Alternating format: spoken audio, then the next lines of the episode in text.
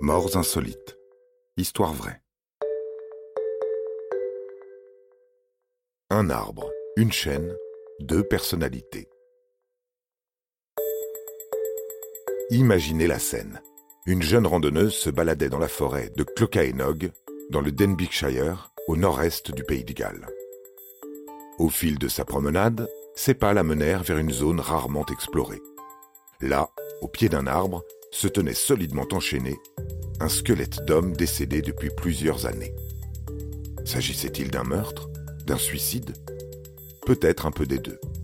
En tout cas, l'homme semblait hostile à l'idée de dépérir là, puisque le tronc était lacéré, témoin de ses multiples tentatives infructueuses d'évasion. Se promener dans la nature est une activité ressourçante. En théorie, le grand air nous inspire, nous revigore.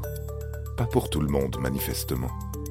Comme vous le savez, tout ne se passe pas toujours comme prévu.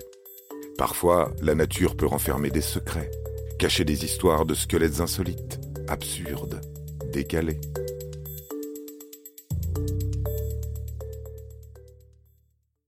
Richard Summer était un artiste dépressif.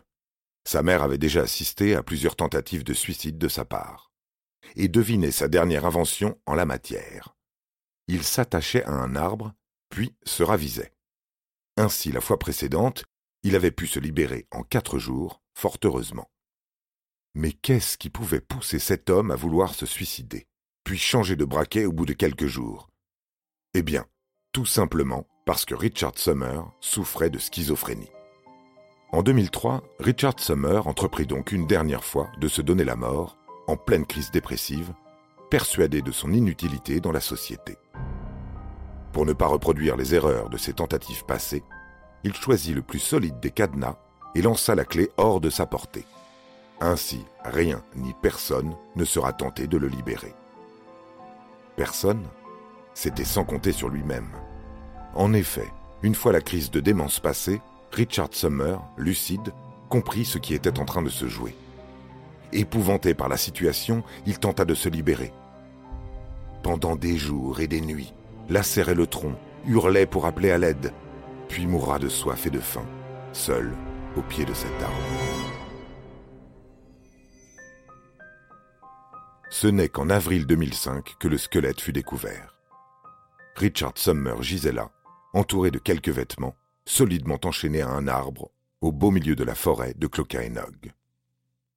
Le tronc portait les traces de diverses tentatives de libération. Donc la police soupçonna un crime, en premier lieu, tous les indices convergeaient vers cette conclusion. Mais l'enquête dévoila les troubles schizophrènes de la victime. Peut-on affirmer que Richard Summer s'est vraiment suicidé? Une partie de lui-même l'a souhaité, il est vrai. En revanche, l'homme s'est péniblement débattu, jusqu'à la fin, contre une situation qu'il subissait. Voilà, vous savez maintenant pourquoi l'on peut trouver des squelettes en forêt. Et si jamais l'envie vous prend de vous enchaîner à un arbre, ou quoi que ce soit d'autre, gardez la clé quelque part, à portée de main. Sait-on jamais Vous avez aimé cet épisode? N'hésitez pas à le commenter, à le partager et à le noter. À bientôt pour de nouvelles histoires. Studio Minuit, créateur de podcasts addictifs.